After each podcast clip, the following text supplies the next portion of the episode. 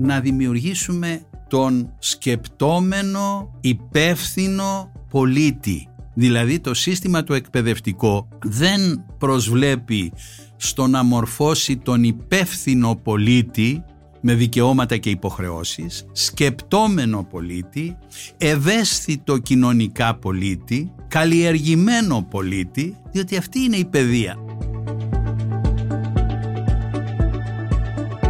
Σήμερα, ποιος είναι ο ρόλος της εκπαίδευσης, Έχει χαθεί η σκέψη στις μέρες μας; Ποιο το νόημα του σχολείου στην εποχή της τέταρτης βιομηχανικής επανάστασης, Τι πάει λάθος με τα πανεπιστήμια; Και από τι κινδυνεύει η γλώσσα μας; Γεια σας, είμαι ο Γιάννης Πανταζόπουλος και ακούτε ένα επεισόδιο της σειρά podcast της LIFO Άκου την επιστήμη.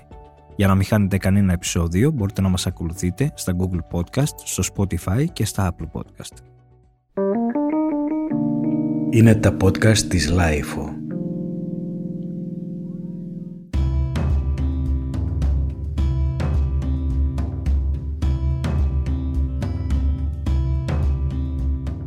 Στο σημερινό επεισόδιο έχουμε τη χαρά και την τιμή να έχουμε μαζί μας στο στούντιο της LIFO τον άνθρωπο που έχει συνδέσει το όνομά του με την εξέλιξη της νέας ελληνικής γλώσσας, τον επιφανή γλωσσολόγο και ομότιμο καθηγητή του Πανεπιστημίου Αθηνών, κύριο Γιώργο Μπαμπινιώτη. Έχει θητεύσει σε πολυάριθμες θέσεις όπως καθηγητής, πρίτανης, υπουργός αλλά και πρόεδρος της φιλεκπαιδευτικής εταιρείας. Είναι ο άνθρωπος που προσπαθεί με ακλόνητο πάθος να μας μάθει να μιλάμε και να γράφουμε σωστά ελληνικά. Κύριε Μπαμπινιώτη, ευχαριστούμε πολύ που είστε μαζί μας. Δική μου χαρά και τιμή θα έλεγα γιατί κάνετε πολύ ενδιαφέρουσες συζητήσεις τις οποίες πρέπει να σας πω ότι τις παρακολουθώ κιόλας. Με τιμάτε. Είμαστε εδώ για ένα podcast. Πώς θα λέγαμε στα ελληνικά το podcast; Δεν το έχω σκεφτεί. Θα το σκεφτώ και θα σας απαντήσω διότι ξεκινάω από την αρχή ότι τα πάντα μπορούν να λεχθούν ελληνικά. Στην αρχή θα ξενήσουν βέβαια, αλλά όταν έφτιαχνα και εγώ το διαδίκτυο και το έλεγα, ε, μου έλεγαν τι είναι αυτό, δεν θα το πει κανένας. Όλοι θα λένε ίντερνετ. Όμως χρησιμοποιήθηκε η λέξη διαδίκτυο και διαδικτύωση και διαδικτυώνομαι και διαδικτυακός. Άρα όλα έχουν την ιστορία τους, φτάνει κανείς να αποτολμήσει. Ομολογώ ότι δεν είμαι έτοιμος για την απόδοση αυτής της λέξης θα πρέπει να το σκεφτείτε γιατί πλέον τα podcast έχουν μπει στη ζωή μας και είναι και κάτι για το οποίο επιστρέφουμε στον ήχο. Ε, νομίζω ήταν η παλαιότερη μορφή επικοινωνίας ε, επειδή ασχολείστε και με τη γλώσσα, ο ήχος των λέξεων. Κύριε Πανταζόπουλε, επιστρέφουμε στην ανθρώπινη φωνή διότι αυτό που χαρακτηρίζει τον άνθρωπο στη γλώσσα και ως γλώσσα είναι ακριβώς ο προφορικός λόγος δηλαδή η ανθρώπινη φωνή, η οποία έχει ένα φάσμα τεράστιο που δεν μπορεί πάντοτε να αποτυπώσει η γραφή. Δηλαδή σκεφτείτε τα διάφορα συναισθήματα τα οποία μας περιβάλλουν και τα βιώματα, αυτά πώς θα τα αποδώσεις στη γραφή. Κάποτε τα λεξικοποιείς, Άλλοτε βάζεις το θαυμαστικό για να αφήσεις δυνατότητες συνειρμού στον αναγνώστη. Όμως η ανθρώπινη φωνή, δηλαδή ο προφορικός λόγος, είναι το χαρακτηριστικό του ανθρώπου, όλοι οι άνθρωποι μιλούν, όλοι οι άνθρωποι δεν ξέρουν να διαβάζουν και να γράφουν και μιλάω για εκατομμύρια ανθρώπων και στην διαδρομή της γλώσσας πέρασαν αιώνες με ανθρώπους που δεν μπορούσαν να γράψουν. Αυτό είναι ένα άλλο μεγάλο θέμα, η γραφή και το ελληνικό αλφάβητο. Δηλαδή κάποια στιγμή λέει ο Γαλιλαίος, ο Γαλιλαίος, ο μεγάλος Γαλιλαίος, ότι η μεγαλύτερη ανακάλυψη του ανθρώπου, περιμένεις λοιπόν να ακούσεις ποια είναι η μεγαλύτερη ανακάλυψη του ανθρώπου από το Γαλιλαίο. Είναι η επινόηση του αλφαβήτου, διότι με 24 γράμματα μπορείς να εκφράσεις όλο αυτό τον κόσμο των ενιών, των συναισθημάτων, των σκέψεων. Ο Γαλιλαίος. Επομένως η γραφή και μάλιστα με ένα σύστημα οικονομικό, λειτουργικό, εγώ το λέω και δημοκρατικό, με την έννοια ότι το ελληνικό αλφάβητο μπορούν να το μάθουν όλοι και να το χρησιμοποιήσουν όλοι, να αντιθέσει προς άλλα αλφάβητα, δημιουργήθηκε αυτή η δυνατότητα να έχουμε περισσότερο κόσμο κοντά στη γραφή. Όμως η κύρια μορφή της γλώσσας είναι ο προφορικός λόγος, δηλαδή η ανθρώπινη φωνή, δηλαδή ο ήχος ή όπως τον λέμε εμείς οι γλωσσολόγοι, η φθόγγη, γιατί ήχος είναι και να πέσει ένα βιβλίο κάτω ή να χτυπήσει η πόρτα, ενώ ο φθόγκος είναι αυτός που δημιουργείται με κινήσεις των φωνητηρίων οργάνων. Τι εποχή είναι αυτή που ζούμε, τι θα μας λέγατε; Θα έλεγα ότι έχει εκφραστεί από την μαθήτριά μου στο Πανεπιστήμιο με την ε, κομμωδία «Τι ζούμε ρε». Θεωρώ ότι αυτή η κατάσταση που βιώνουμε εκφράζεται βιωματικά με το «Τι ζούμε ρε». Είτε το πάρουμε στον πολιτικό χώρο, είτε το πάρουμε στον πνευματικό χώρο, στον κοινωνικό χώρο, όπου και να σταθούμε υπάρχουν κάποιες καταπληξίες, σοκ, καταπληξίες η ελληνική λέξη, που μας ε, τρομάζουν θα έλεγα. Αυτό το θέμα με την εισβολή στην Ουκρανία δεν μπορεί να μην τρομάζει κάθε σκεπτόμενο δημοκρατικά και ανθρώπινα άνθρωπο.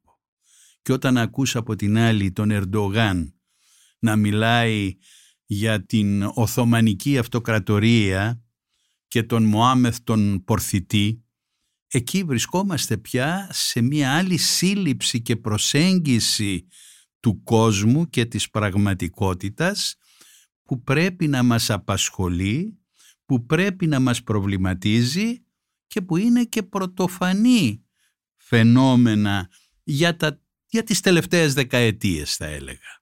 Επομένως αυτός είναι ένας κόσμος, βέβαια θα πει κανείς πάντοτε υπήρχαν στον κόσμο αυτές οι, τα φαινόμενα που σε καταπλήσουν και σε ανησυχούν και σε προβληματίζουν, αλλά θα έλεγα ότι τώρα αυτά είναι πιο έντονα.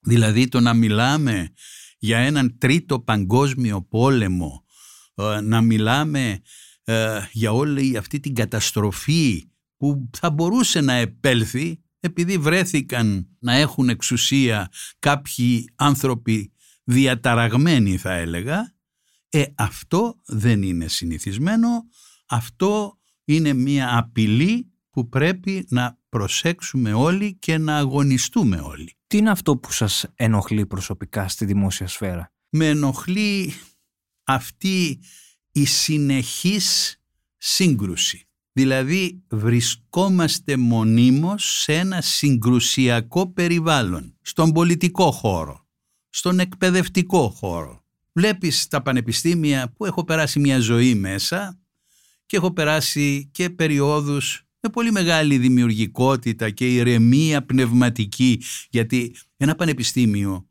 απαιτεί πνευματική ηρεμία για να καθίσεις, να σκεφτείς, να δημιουργήσεις ιδέες, να ε, ασκήσεις και να κατοχυρώσεις διάλογο. Όλα αυτά προϋποθέτουν μια ηρεμία. Δεν είναι δυνατόν επομένως να βλέπουμε αυτή την κατάσταση που υπάρχει σε μερικά πανεπιστήμια υπό ορισμένες μορφές. Είναι μορφές συγκρούσεως περνάς στο δρόμο και βλέπεις γραμμένα εδώ, εκεί, μία αφισορύπανση, γραφορύπανση τη λέω εγώ, που τι είναι, είναι έκφραση; Δηλαδή μας λείπει η δυνατότητα της έκφρασης σήμερα στο να γράψουμε, στο να μιλήσουμε με τον τεράστιο αριθμό, ευτυχώς, των ραδιοφώνων, των τηλεοράσεων, του γραπτού λόγου, των περιοδικών. Αν θέλω λοιπόν έντιμα, θα έλεγα και λειτουργικά, να εκφραστώ. Έχω τον τρόπο να το κάνω. Από την άλλη, όταν με αυτόν τον τρόπο φέρομαι, νομίζω ότι βρίσκομαι συνεχώς σε μία ένταση, σε μία σύγκρουση, σε μία συνεχή αμφισβήτηση που δεν οδηγεί πουθενά. Πρέπει να υπάρχουν όρια. Αυτό που λέω πάντοτε είναι ότι διακρίνει την ελληνική κοινωνία τον πολιτικό κόσμο, εμάς τους ίδιους, αίσθηση ορίων. Αυτό μας λείπει, η αίσθηση των ορίων που πρέπει να είναι βασική αρχή για να μπορούμε να σταθούμε αξιοπρεπώς στα πόδια μας.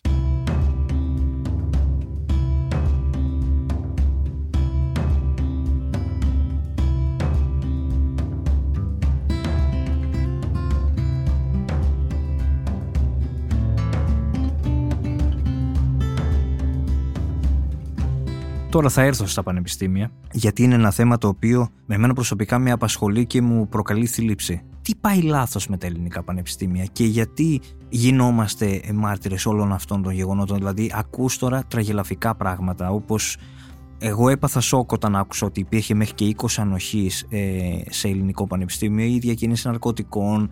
Αυτά είναι αδιανόητα πράγματα. Και ειδικά όταν πηγαίνεις σε πόλεις και πανεπιστήμια του εξωτερικού, βλέπεις ότι είναι πραγματικά χώροι πνευματικής ηρεμίας. Κάθονται οι φοιτητές στο γρασίδι, διαβάζουν, συζητάνε, πηγαίνουν σε αίθουσες, λειτουργούν οι βιβλιοθήκες. Εδώ τι πάει λάθος; Κύριε Πανταζόπουλε, είναι η κοινωνία όπως είναι οργανωμένη που ανέχεται την συνεχή αμφισβήτηση με συγκρουσιακό τύπο, δηλαδή με επίθεση, κατάληψη, όλη αυτή τη βία η οποία υπάρχει και από την άλλη μεριά υπάρχουν άνθρωποι με αξιώματα που δεν προχωρούν να πάρουν αποφάσεις αποφάσεις που θα λύσουν προβλήματα. Θα σας πω κάτι που δεν είναι γνωστό, αλλά έχει μία σημασία.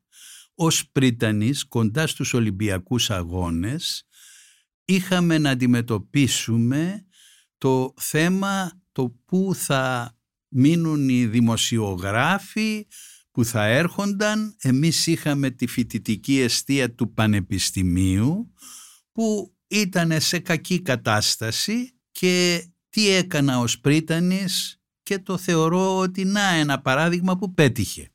Δηλαδή, συνεννοήθηκα με τον τότε Υπουργό, τον Πέτρο τον Ευθυμίου και εκείνος και εγώ πείσαμε τον Σιμίτη να δώσει χρήματα να ανακαινήσουμε την φοιτητική αιστεία του ζωγράφου, την φοιτητική αιστεία του Πανεπιστημίου.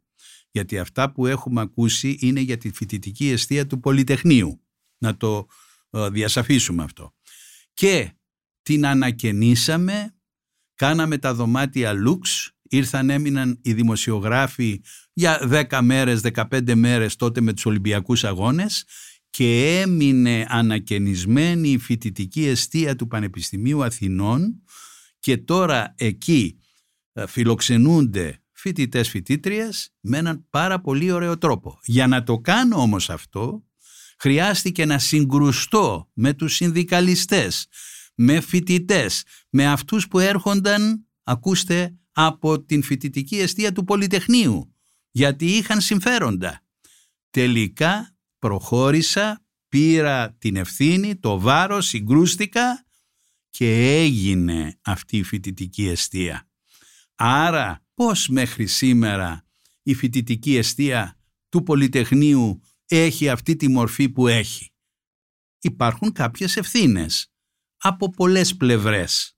Εκεί λοιπόν όσο ανεβαίνουμε σε αξιώματα, τόσο ανεβαίνουν και οι απαιτήσεις των ανθρώπων που μας έχουν στηρίξει για να λύσουμε προβλήματα. Αυτή είναι η μία πλευρά. Η άλλη είναι το γενικότερο θέμα της παιδείας που δεν έχουμε καταφέρει ως εκπαίδευση να δώσουμε ένα πνεύμα αληθινής δημοκρατίας, δημιουργικής σκέψης, να δημιουργήσουμε τον σκεπτόμενο, υπεύθυνο πολίτη. Δηλαδή το σύστημα του εκπαιδευτικό δεν προσβλέπει στο να μορφώσει τον υπεύθυνο πολίτη με δικαιώματα και υποχρεώσεις, σκεπτόμενο πολίτη, ευαίσθητο κοινωνικά πολίτη, καλλιεργημένο πολίτη, διότι αυτή είναι η παιδεία. Όταν λοιπόν αυτό δεν το καταφέρεις και όλη σου η ιστορία στην εκπαίδευση και από πλευράς γονέων αλλά και μαθητών είναι πώς θα μπει τυχόν στα πανεπιστήμια, να λιθορίζουν οι πάντες στα πανεπιστήμια. Υπάρχουν σχολεία που με το περίφημο IB που ως σύλληψη είναι να μορφώσω τον Έλληνα να φύγει από την Ελλάδα, αυτό είναι το IB, ξεκινούν αυτή την εκπαίδευση από το δημοτικό σχολείο για να δώσουν μια ειδίκευση δηλαδή σε τέσσερα μαθήματα που το κάνει κανείς στα δύο τελευταία έτη του Λυκείου. Ξεκινούν από το δημοτικό και υπόσχονται ότι όλα αυτά θα ετοιμαστούν. Ναι, αλλά αυτό δεν είναι παιδεία και υπονομεύει την εκπαίδευση και είμαστε όλοι υπεύθυνοι και αυτοί που παίρνουν αποφάσεις για την εκπαίδευση και τα πανεπιστήμια και εμείς οι δάσκαλοι πανεπιστημιακοί και οι γονείς που μπορεί να διαμαρτύρονται γιατί χάλασε το καλοριφέρ αλλά δεν διαμαρτύρονται γιατί δεν γίνονται τα μαθήματα και λείπουν οι εκπαιδευτικοί και το πρόγραμμα είναι έτσι κλπ. Άρα κύριε Πανταζόπουλε, παιδεία, το λέμε συχνά αυτό, αλλά δεν είναι σύνθημα. Είναι μια πραγματικότητα και η μόνη λύση και σωτηρία για αυτά όλα που περνάμε. Βέβαια θα πει κανείς όχι αμέσως, αυτό είναι και μεσοπρόθεσμο ή μακροπρόθεσμο. Ναι, είναι, αλλά δεν υπάρχει άλλος τρόπος να λύσεις αυτά τα προβλήματα. Είστε υπέρ ή κατά της πανεπιστημιακής αστυνομίας; Και αυτό συζητήθηκε τώρα πολύ. Είμαι υπέρ ενός συστήματος που θα ελέγχει την είσοδο στα πανεπιστήμια. Δηλαδή, δούλευα με έναν συνάδελφό μου, τον Χρήστο τον Κλέρη, στη Σορβόνη και γράψαμε τη γραμματική μαζί. Μισό καιρό δουλεύαμε στην Ελλάδα, μισό καιρό στην, στο Παρίσι, στο Πανεπιστήμιο της Σορβόνης που είναι καθηγητής. Για να μπούμε μέσα ο ίδιος ως καθηγητής και εγώ ως φιλοξενούμενος, έπρεπε να δείξει κάρτα, να δείξει ταυτότητα, να δείξει πρόσκληση για να μπορέσουμε να μπούμε μέσα, στο γραφείο του δηλαδή. Καθηγητές, φαντάζεστε λοιπόν τι συμβαίνει σε όλα τα ξένα πανεπιστήμια. Εμάς θεωρείται ότι είναι πολύ αντιδημοκρατικό να δω ποιος μπαίνει στο πανεπιστήμιο. Μα εκεί είναι όλο το θέμα. Ποιος θα μπει μέσα. Εάν έρθει να μπει μέσα ένας εξωσχολικός, έξω πανεπιστημιακός, θα μπορούσαν οι υπάλληλοι εκεί, οι όποιοι έχουν αυτή την αρμοδιότητα να καλέσουν την αστυνομία και να αποσοβήσουν την εισβολή και την καταστροφή. Τώρα το να υπάρχει μέσα στο πανεπιστήμιο αστυνομία η οποία δεν ξέρω θα κινείται από εδώ, θα κινείται από εκεί, θα προλαβαίνει καταστάσεις, θα ασκεί βία. Όλα αυτά τα πράγματα μου φαίνονται ξένα και ατέριαστα με το πανεπιστήμιο. Αντίθετα θέλω τον έλεγχο στην είσοδο του πανεπιστημίου και μία εποπτεία όλων των πανεπιστημιακών χώρων ώστε να μην προλάβουμε να μπει από την κύρια πύλη αλλά μπορεί να πάει να μπει από κάπου αλλού. Πρέπει λοιπόν να προφυλάξουμε το πανεπιστήμιο. Αυτό νομίζω ότι θα ήταν η λύση. Αυτό ότι ε, θεωρείτε ότι είναι ατέριαστη η, η έννοια της αστυνόμευσης όσον αφορά πνευματικά ιδρύματα όπως είναι τα πανεπιστήμια; Θα έλεγα ναι. Θα έλεγα ότι στην οτροπία του δασκάλου και του μαθητή, γιατί όταν μιλάμε για πανεπιστήμιο είναι ένας δάσκαλος και ένας μαθητής. Αυτή είναι και το σπουδαστήριο που θα πάει να διαβάσει, βιβλιοθήκη και το εστιατόριο που θα συναντηθούν. Λοιπόν, σε έναν τέτοιο χώρο δεν χωράει η έννοια της αστυνομίας. Από την άλλη, το ξαναλέω, ο έλεγχος του ποιος μπαίνει είναι επιβεβλημένος και αυτό θα έπρεπε να έχει την έμφαση για τα πανεπιστήμια. Βέβαια, όπως γίνεται σε πάρα πολλά πανεπιστήμια του εξωτερικού. Το θέμα των παρατάξεων, φοιτητικές παρατάξεις, παύλα κομματικές παρατάξεις. Ό,τι χειρότερο υπάρχει. Το ζήσατε. Το έχω ζήσει και το έχετε ζήσει όλοι όσοι έχετε μια σχέση με τα πανεπιστήμια. Το να μπαίνει ο φοιτητής ο νέος και να έχει να αντιμετωπίσει τα τραπέζια των παρατάξεων ποιος θα του δώσει σημειώσεις και ποιος θα του εξασφαλίσει κάτι ε, αυτό δεν είναι δημοκρατία, δεν είναι πνευματικότητα, δεν έχει σχέση με πανεπιστημιακή εκπαίδευση. Από την άλλη θέλω τον φοιτητή ευαισθητοποιημένο πολιτικά, όχι κομματικά, πολιτικά, να απαιτεί, να μάχεται, να έχει λόγο για τα συμβαίνοντα μέσα στο πανεπιστήμιο και έξω από το πανεπιστήμιο, αλλά άλλο αυτό η πολιτική σκέψη και δραστηριοποίηση και άλλο η κομματική που παίρνεις πλέον εντολές και δεν σκέπτεσαι ο ίδιος πώς θα λειτουργήσεις.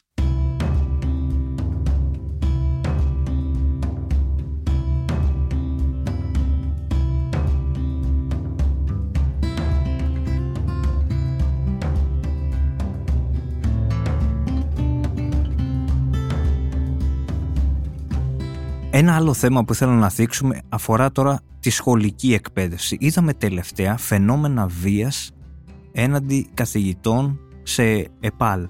Πώς το αξιολογείτε όλο αυτό; Δηλαδή έχουμε φτάσει σε σημεία οι, οι μαθητές να δέρνουν στους καθηγητές. Δυστυχώς ο τύπος του ΕΠΑΛ είναι ο τύπος ενός υποβαθμισμένου σχολείου. Ήταν πάντοτε. Εδώ θα ήθελα να δώσω εύσημα σε εισαγωγικά, εν πάση περιπτώσει να αναγνωρίσω ότι έχει γίνει μια δουλειά από το Υπουργείο Παιδείας για τα ΕΠΑΛ, δηλαδή για αναγνώριση πιστοποιήσεων ειδικοτήτων, που είναι πάρα πολύ σημαντικό, για εξοπλισμό, έχουν γίνει κάποια πολύ θετικά βήματα. Όμως, εξακολουθεί ακόμη το ΕΠΑΛ να μην είναι το σχολείο, πώς να το πω, που λειτουργεί με πολύ συγκεκριμένους όρους. Έχει μία χαλαρότητα και έχει και μία μορφή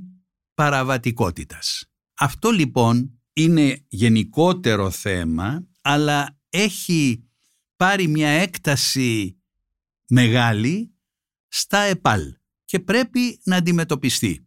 Ξαναλέω, έχουν γίνει πράγματα για την εκπαίδευση των ΕΠΑΛ. Αυτά πρέπει να τα αναγνωρίσουμε. Όμως, για την χαλαρότητα που επικρατεί στις σχέσεις διδασκόντων διδασκομένων, στις ε, αναλογίες και στον τρόπο που αντιμετωπίζονται αυτά, πρέπει να γίνουν πολλά πράγματα. Άλλωστε, όλα αυτά ξεκινούν από την ελληνική κοινωνία. Κοιτάξτε, έχουμε το φαινόμενο ομάδες μαθητών, μεγαλύτερων σε ηλικία ή μικρότερων, καμιά φορά και του δημοτικού ακόμη, να εκφοβίζουν άλλους συμμαθητές τους και να δημιουργείται ένα κλίμα που να διαμαρτύρονται γονείς για εκφοβισμό, το bullying το περίφημο, και φαινόμενα να βλέπεις συμμορία τώρα παιδιών 12χρονων και λοιπά και να κρατάνε μαχαίρι, αυτά είναι πρωτοφανή. Είναι μιμήσεις αυτών που βλέπουν στην τηλεόραση ή που ακούν και διαβάζουν και το θεωρούν ως μια μορφή ηρωισμού.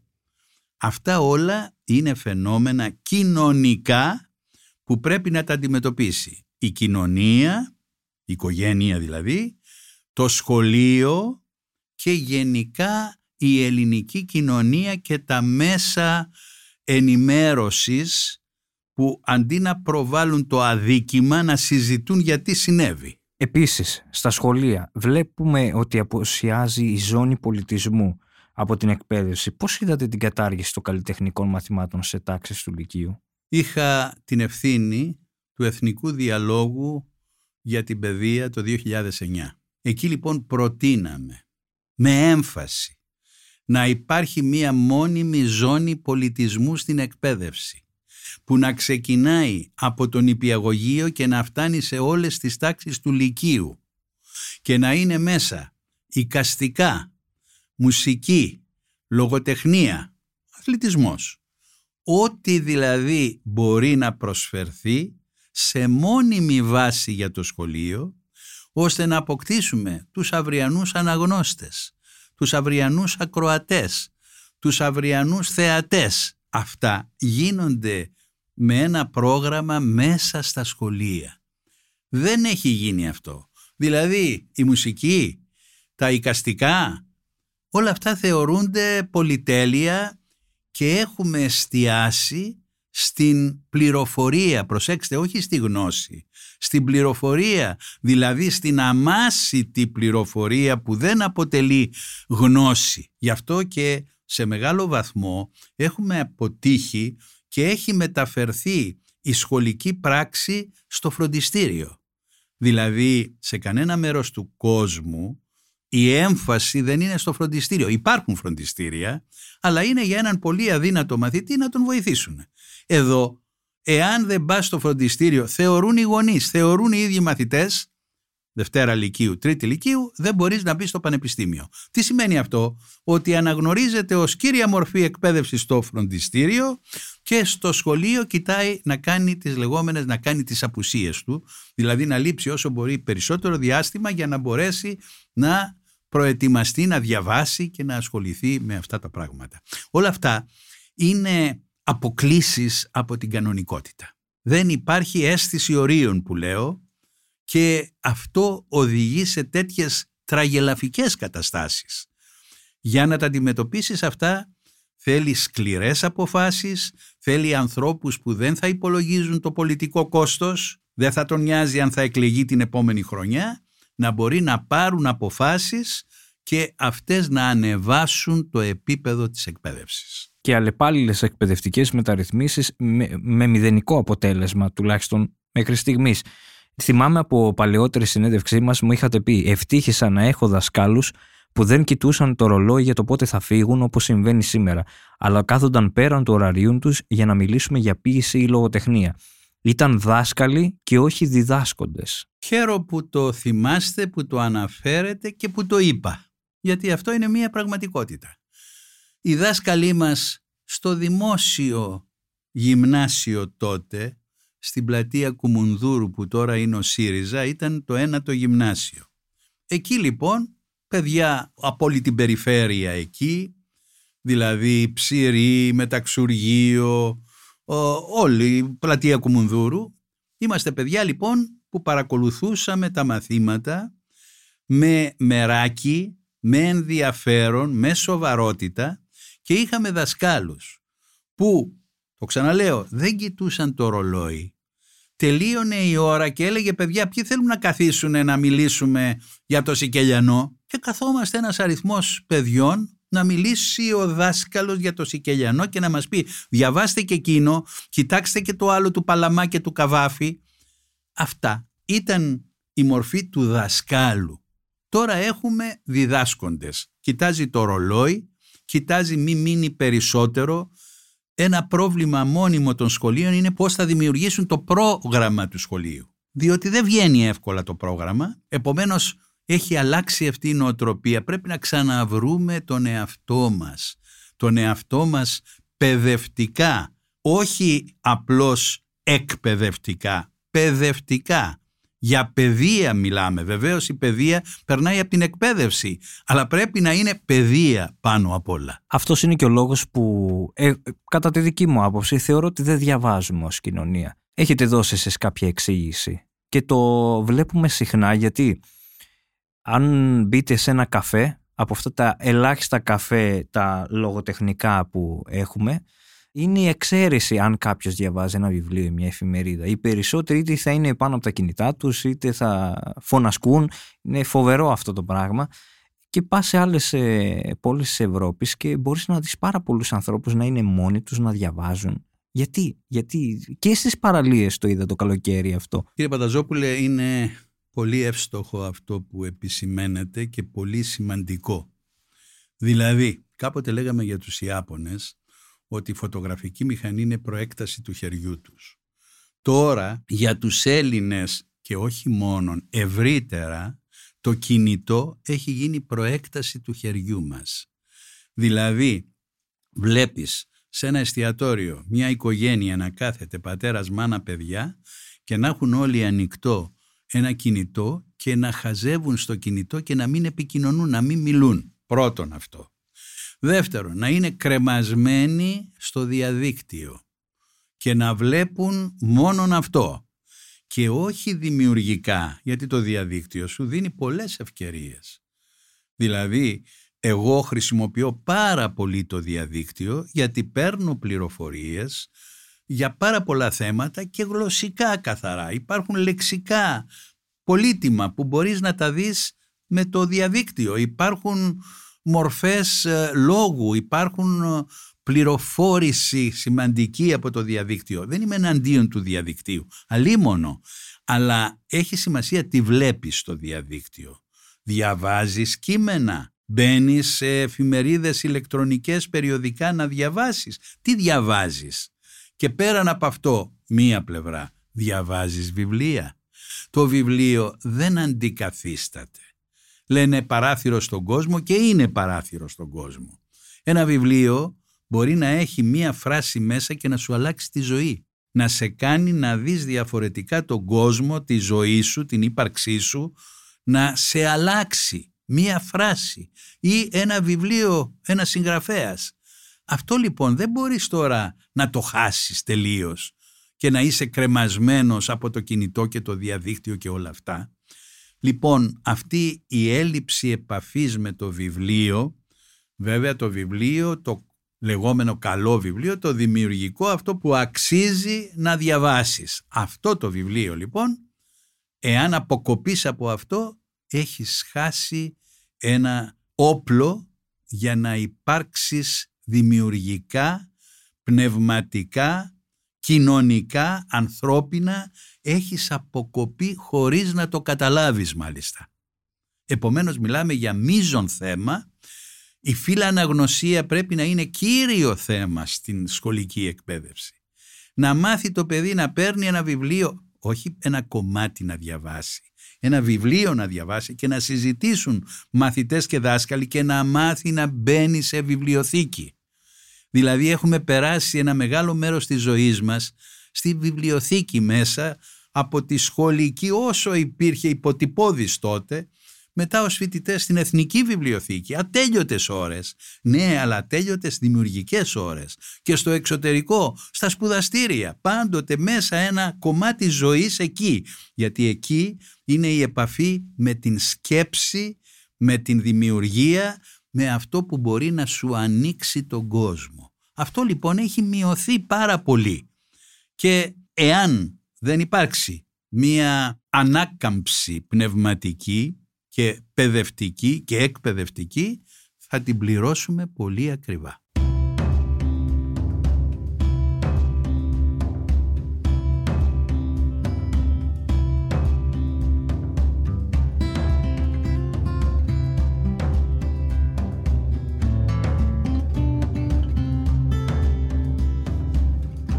Είχα δει ότι το καλύτερο εκπαιδευτικό σύστημα που θεωρείται εκείνο της Φιλανδίας δεν έχουν οι μαθητές ε, βιβλία αυτά που δίνονται. Δηλαδή πηγαίνουν και έρχονται στο σχολείο χωρίς βιβλία. Αυτό είναι φοβερό. Γιατί κύριε Παταζόπουλε, γιατί δίπλα στην τάξη στο σχολείο είναι η βιβλιοθήκη.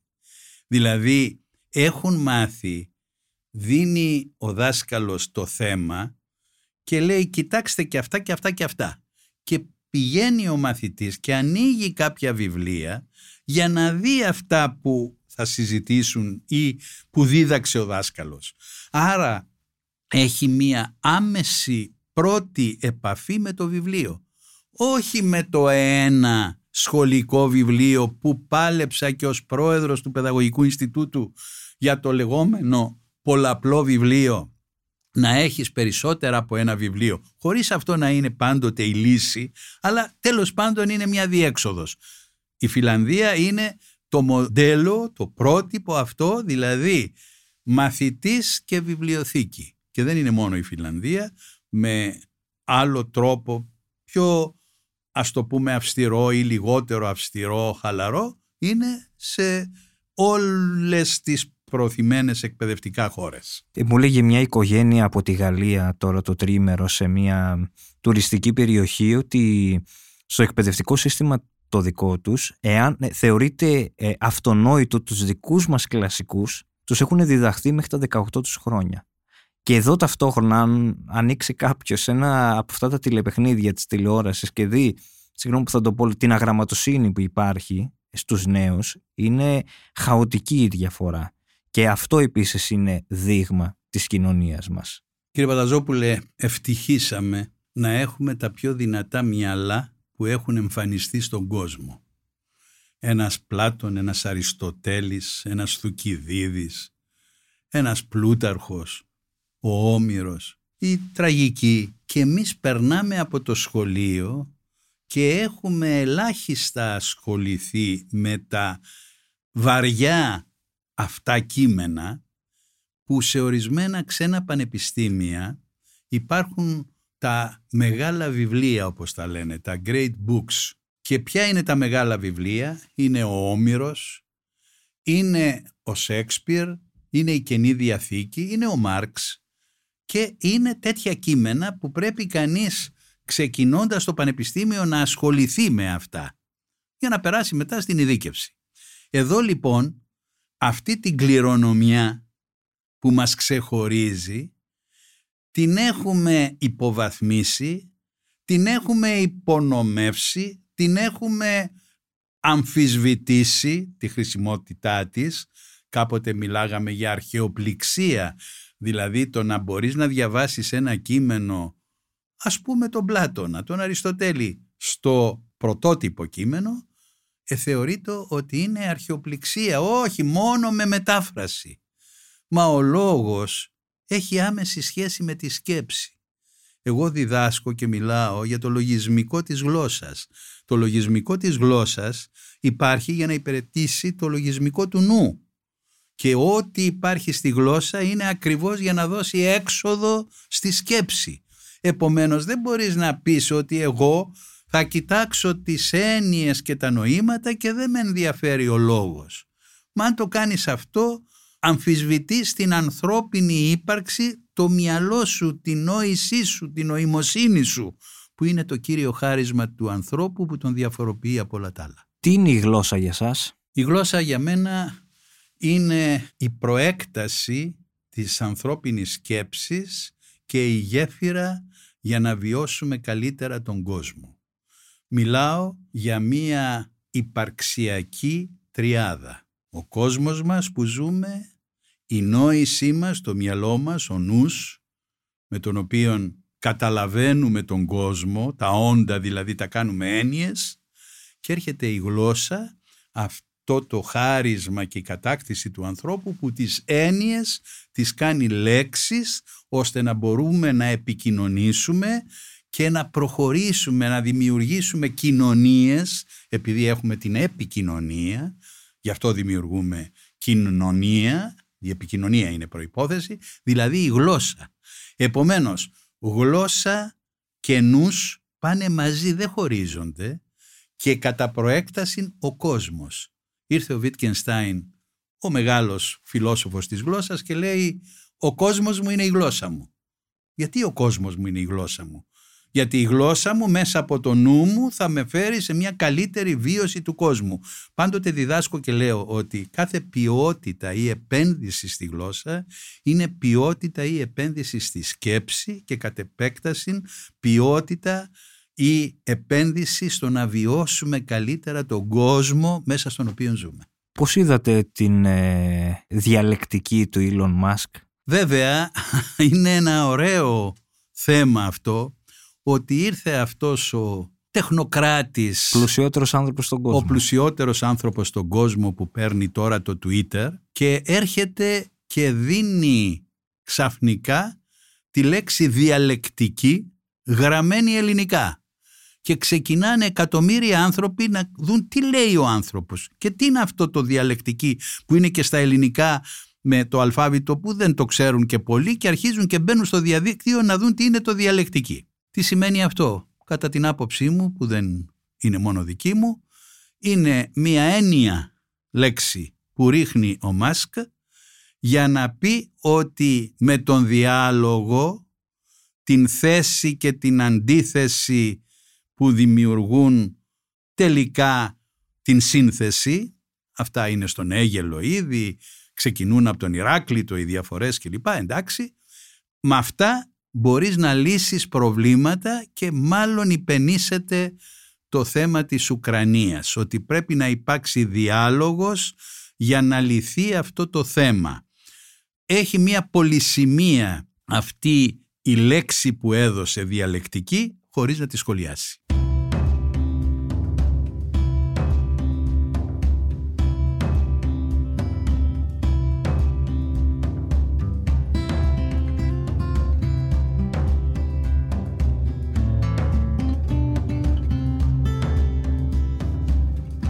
Έχω μπροστά μου το τελευταίο σας λεξικό κυρίων ονομάτων, το κέντρο λεξικολογίας.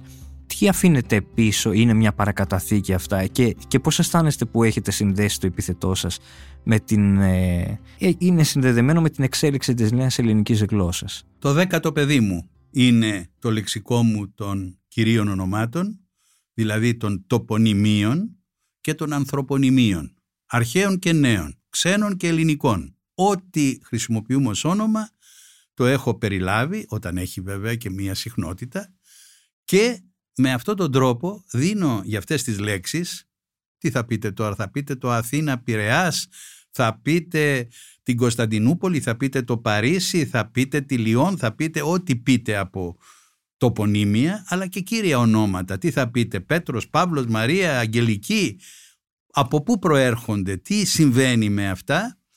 Έχω λοιπόν την ετυμολογία κάθε κυρίου ονόματος και την ιστορία του, πότε εμφανίζεται και γιατί εμφανίζεται.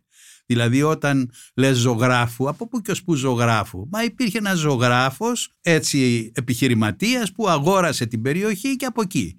Το Μενίδη, άμα υπάρχει ένας Μενίδης. Δηλαδή υπάρχουν λόγοι που λέμε όλα αυτά τα πράγματα και δεν τα ξέρουμε. Εκεί λοιπόν έρχομαι και λέω από πού προέρχεται κάθε όνομα, το σχολιάζω, πότε εμφανίζεται, πώς είναι στα ξένα. Είναι μία απόλαυση αναγνωστική αυτό το λεξικό, το απολαμβάνω ο ίδιος. Συχνά, επειδή δεν θυμάμαι τι έχω πει γι' αυτό και ανατρέχω, ανοίγω λοιπόν και διαβάζω και λέω «Α, κοίταξε, αυτό είχα βρει, αυτό έγραψα». Είναι μία απόλαυση και ένα απόκτημα και μία και το συζητάμε, το συνιστώ όταν έχεις μια χαλάρωση και πίνεις έναν καφέ ή κάνεις ένα ταξίδι ή θέλεις κάτι να δεις, να δεις αυτό το λεξικό. Ποια είναι τα πιο συχνά λάθη που κάνουμε στην καθημερινότητά μας; Είναι πολλά και σε διάφορα επίπεδα. Μπορεί να είναι στο λεξιλογικό, να λες δηλαδή, τι να πω τώρα, να λες ανημέρωτος αντί ανενημέρωτος. Μπορεί να είναι στη γραφή, να λες εξ ανάγκης και στο εξ να βάλεις απόστροφο, ενώ δεν πάει απόστροφος γιατί δεν λείπει κάτι. Απόστροφο βάζουμε όταν λείπει κάτι. Μπορεί να είναι σύνταξη, να χρησιμοποιείς κάτι που είναι λάθος, επιδέχεται βελτίωσης. Όχι, επιδέχεται βελτίωση, με τι είναι. Και μπορείς να χρησιμοποιείς και τύπους στη γραμματική που καλό είναι να τις ε, αποφεύγεις. Δεν μπορείς να πεις αποτελούταν, θα πεις αποτελείτο. Ή μπορεί να χρησιμοποιήσει το πληθυντικό αποτελούνταν, αλλά όχι αποτελούταν. Δηλαδή υπάρχουν πράγματα τα οποία δεν είναι και πολλά. Στο λεξικό μου των δυσκολιών και των λαθών τα έχω αντιμετωπίσει όλα αυτά και αυτό που κάνω είναι ότι δίνω μία εξήγηση. Μόνο όταν μάθεις γιατί είναι αυτό λάθος μπορεί να το θυμάσαι. Αλλιώς δεν τον θυμάσαι. Επομένως για όλα αυτά υπάρχει τρόπος να αντιμετωπιστούν και πρέπει να υπάρχει και μία ευαισθησία από όλους γιατί το λάθος το γλωσσικό είναι αυτό που λέω εγώ ακιδεία, αφροντισιά. Δεν σε νοιάζει για τη γλώσσα.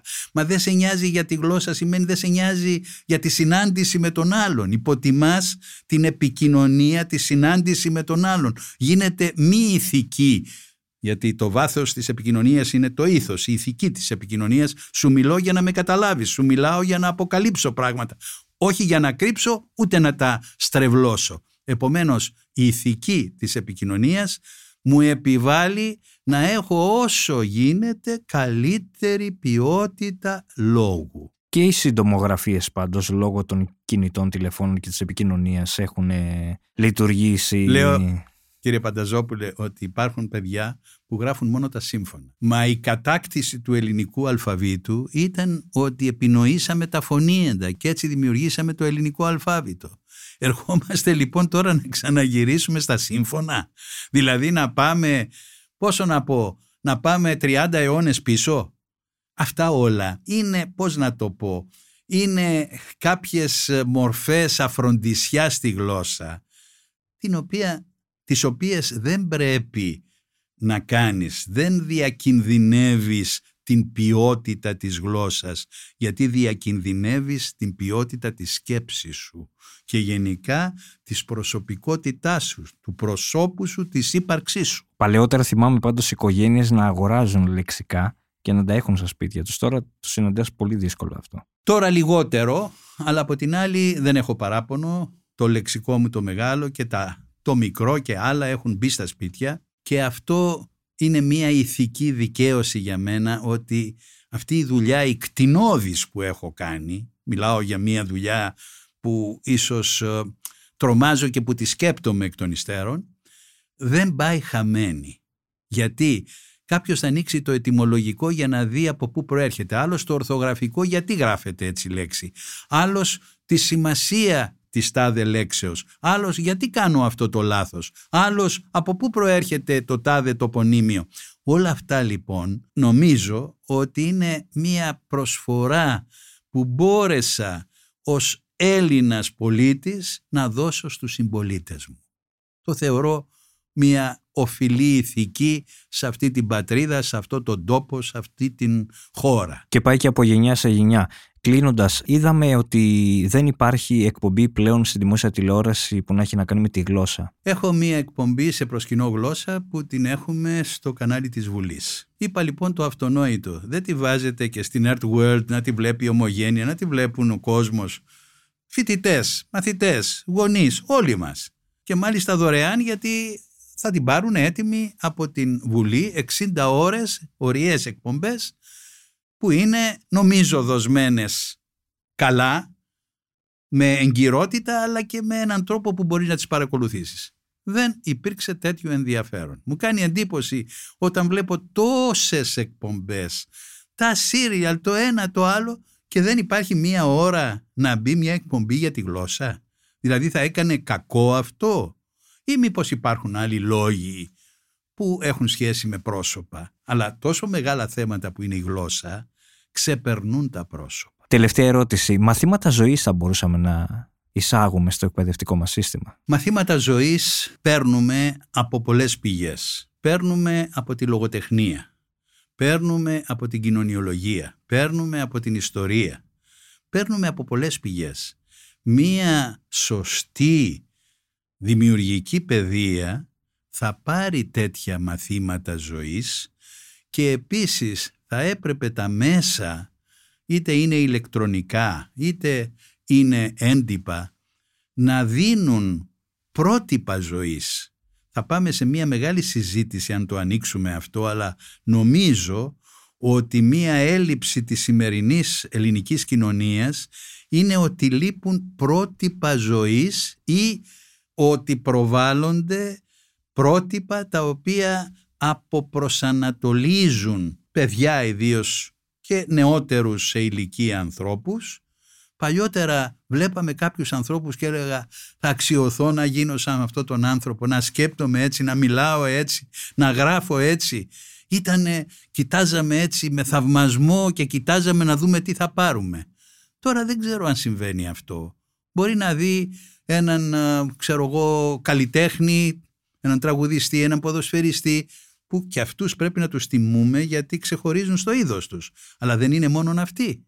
Και μία υπεύθυνη τηλεόραση, ραδιόφωνο, έντυπο πρέπει να προβάλλει και πρότυπα. Τα δε πρότυπα δεν σημαίνει ότι είναι πανεπιστημιακός καθηγητής ή ένας ε, μεγαλογιατρός. Μπορεί να είναι ένας απλός άνθρωπος πετυχημένος στη δουλειά του, οποιαδήποτε δουλειά.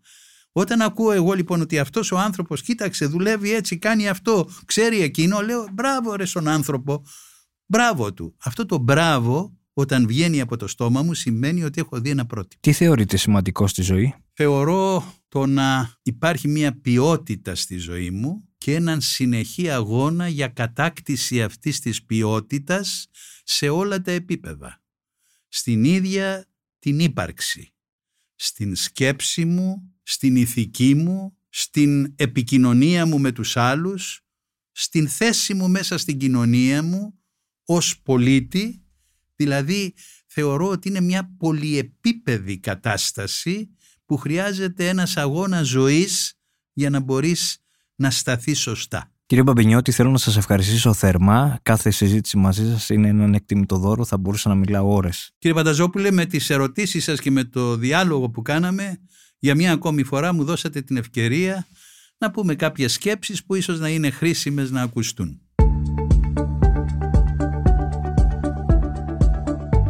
Ήταν ένα επεισόδιο της σειράς podcast «Άκου την επιστήμη» με καλεσμένο τον διακεκριμένο γλωσσολόγο και ομότιμο καθηγητή του Πανεπιστημίου Αθηνών, κύριο Γιώργο Μπαμπινιώτη, σε μια συζήτηση για το ρόλο της εκπαίδευσης, για τις σκέψεις της μέρες μας, τα ελληνικά πανεπιστήμια, αλλά και τα συχνότερα λάθη που κάνουμε στη γλώσσα καθημερινά. Για να μην χάνετε κανένα επεισόδιο από τη σειρά «Άκου την επιστήμη», μπορείτε να μας ακολουθείτε στα Google Podcasts, στο Spotify, αλλά και στα Apple Podcasts.